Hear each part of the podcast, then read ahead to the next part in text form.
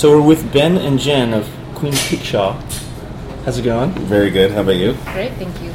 Uh, you guys are located in Astoria, Queens, 4017 Broadway. That's the Steinway stop on the R train, right? Yep. You can take the M train as well.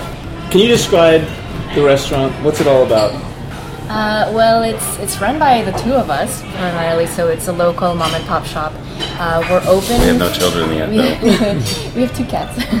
uh, we have um, really long hours of operation, so we're open from 7:30 in the morning on weekdays, all the way to one in the morning, and open for brunch at nine on weekends. We have been really well known for our grilled cheese sandwiches. Um, And I can attest to that they are really good. Uh, we also serve amazing coffee from Coffee Labs up in Tarrytown, New York. It's craft beer, of course, um, some fantastic hard cider. We have, what is it, over 20 different ciders? About 30 now. Yeah, Yeah. we have quite a, quite a number of great ciders on, on the list. Yeah. Yep. I'm hesitant to you know to say that we're better at this or better at that. I think that we're just really focused on creating a uh, and maintaining a beverage program that's um, that's really current, that's alive, that's dynamic, and uh, really en- en- engaging with people. Mainly with the coffee and with craft beer and, and, and hard ciders. Of course, with an ample amount of focus on beverage pairings with the food as well. So we work very closely with our chef both in creating new dishes, but also balancing dishes out with uh, either with ingredients uh, that are part of the beer or cider lineup, um, or in ways that make things uh, fun to eat and drink together. You're taking a lot of care, to put a lot of attention into having good craft beer, wide variety of ciders, uh, taking a lot of care into the, the coffee that you're serving. That, that's clear if you look at the beer menu. A lot of uh, good stuff on tap and, and also in bottles. What about the food side of things? Uh, is there a style of cuisine that you're that you could say that you specialize in, or Yeah, I mean, the food program's kind of evolved a bit since opening. We started off with a, a focus on grilled cheese sandwiches. You'd mentioned that there's there's a lot of comfort food on the menu. Can you go mm-hmm. into some description about some of the things? Sure. The, the way that we started out, it was mainly with a focus on grilled cheese sandwiches, with a gentle nod to the, the culinary diversity of Astoria. So there were a lot of ingredients that you find at local grocery stores. For about a year, that you know that went strong, and I guess out of a possible fear that maybe the grilled cheese thing might get played out, and also because. Uh, we didn't feel like people really wanted to have grilled cheese sandwiches all day and into the night. Um, we decided to expand the menu, and then the focus became grilled cheeses plus uh, comfort food with a twist. And we, maybe I took a lot of cues from uh, personal experience and, and family and stuff like that. So it became a very, in some aspects, a very personal menu. There were things like my godmother's brownies on there and her recipe for stuffing, which we tweaked a little bit. The Gruyere sandwich, which uh, is kind of based on a, a sandwich that my stepfather used to make me, which had a lot of the same ingredients. It's just sort of reconstructed and, and, and moved around uh, in the form of, of this sandwich. Uh, Recently, we decided to switch it up again. It's still comfort food for nighttime anyway. We've decided to, to move away from more of the, the heavy and really filling things and added uh, more satisfying and, and nourishing sort of uh, things that you would like to have for, for dinner. Well, Say. we- we noticed also there's a there are a lot of pickled items, and, and Yeah. Jen, you make your own kimchi. Is that right? Oh no, I wish I did. Did I get that wrong? We do make our own kim- kimchi, but Jen doesn't make it. chef does it, uh, and, and chef is Korean. So he, not only do we make our own kimchi and, and use that in, in the, the new dish that's on the menu, the kimchi lasagna, uh, but also we make a broth out of the kimchi, which is uh, made into a consomme, which goes into the kimchi dumplings that we have, and, and then uh, there's other Korean flavors uh, that are infused in subtle and, and obvious ways throughout the rest of the menu as well. Part of the uh, the offset of pickling so much is we also make what's called a shrub. It's actually like an old timey drink. So the blueberries that we pickle and the golden raisins and the pears that we pickle is the juice that which is sort of like infused with the flavors of the fruit. We mix that with seltzer water and it, it's like a really great refreshing. It's yeah, it's really sweet and tart and refreshing for summertime, big time. So, had you either of you had experience uh, either in cafe or bars before this? I bartended for about 15 years, and I've, I also worked in coffee shops prior to that. You know, in uh, in college and right after college.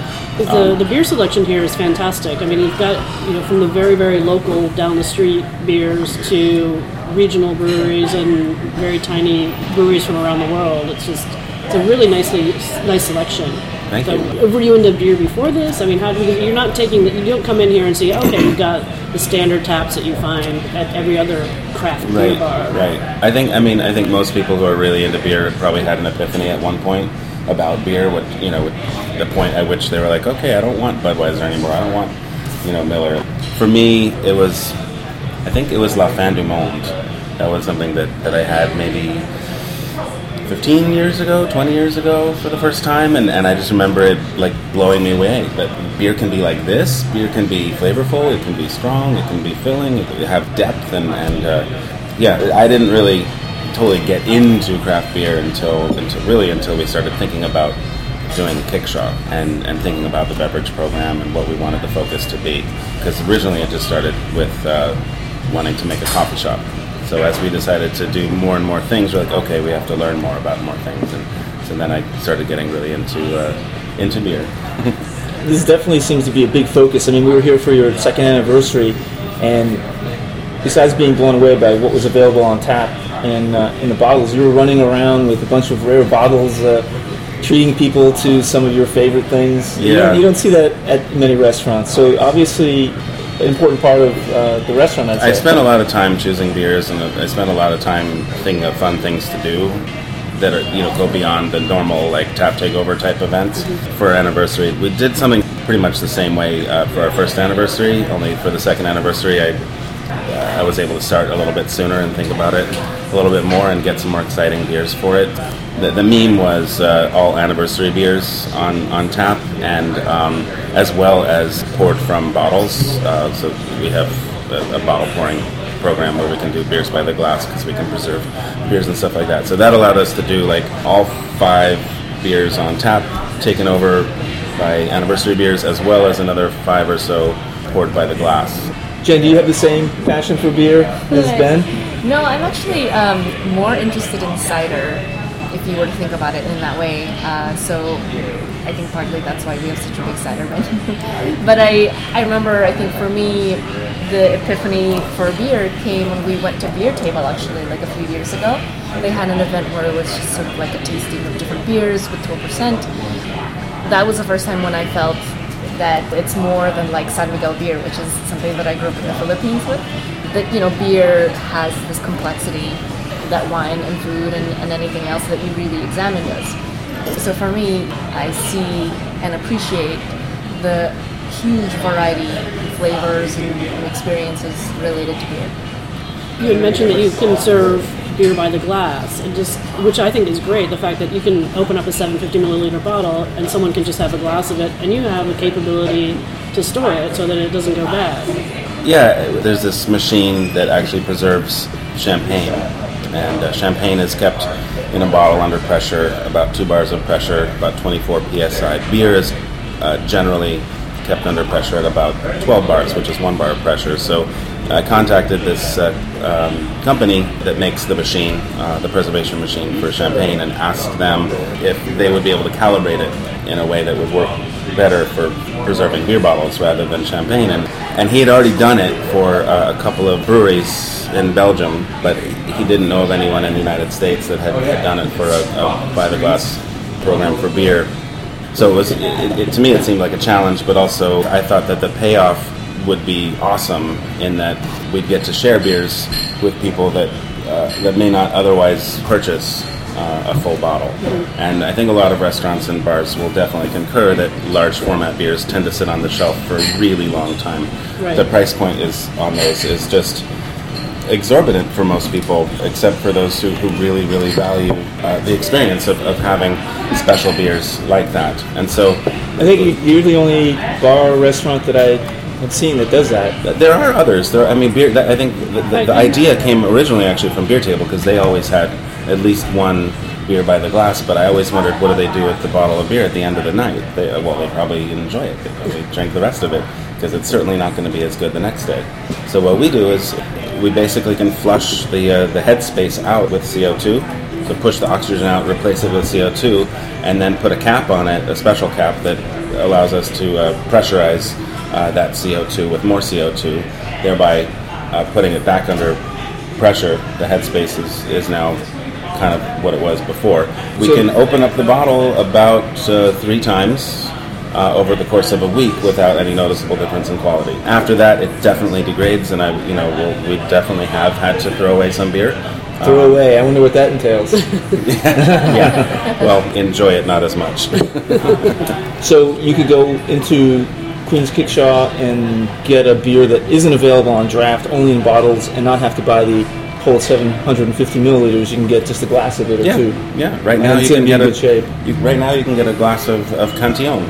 Of course, Cantillon is available on draft, but I don't know how many bars in the United States are serving Cantillon on draft right now. I think you might have to know someone, like the person sitting next to me, really well to get that. So I'm happy to pour it by the glass. And you also have on draft one thing that I don't think I've seen on draft in very many other places is kombucha.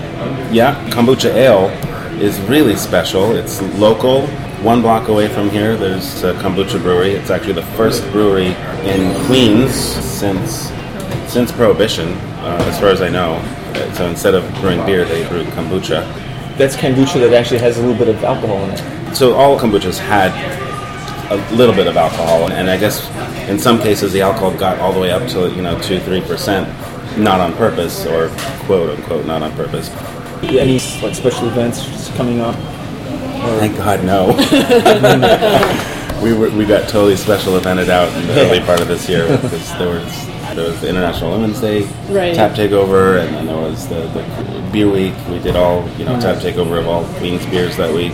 Just gonna cruise a little bit for a Yeah, while. we're gonna cruise a little bit. Peekskill had their, their launch here, so shuffling all those ex- kegs around and untapping stuff. And t- with only you know four beer lines, it's it's tough. You only have four beer lines? because there's the coffee on tap, and then the cider on tap, and the uh, kombucha on tap. Oh, okay, So there's seven okay. lines total, but, So- but three are dedicated to, to those things, and then four beers. Gotcha. And All you- you, also have the, the draft system is a really very cool looking, very industrial looking uh, dispensing system. All the decor in here is really nice, industrial. It's a cool concept. It's fun. We had a lot of fun with it. So Queen's Kickshaw, what's where does the name come from? Obviously Queens. We're in a. Yeah, we're in we're, we're in Queens, and then Kickshaw is a little delicacy, a little bite to eat. Uh, originally, we were uh, if we couldn't have opened a, uh brick and mortar place, we wanted to do a, a, uh, a small mobile coffee truck mounted on an auto rickshaw, and so.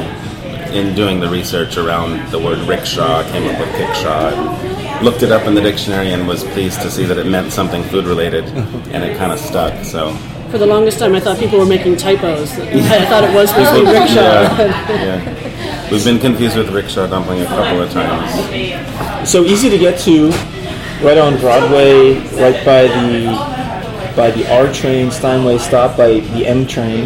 You definitely want to come by and come for the beers, come for the ciders, and the quality coffee drinks and the kombucha. But stay for some really interesting menu items, some very delicious food. Queen's Kickshaw at 4017 Broadway in Astoria, Queens. Thanks, Jed and Ben. Ben, Thanks for stopping Thanks, by and talking with us.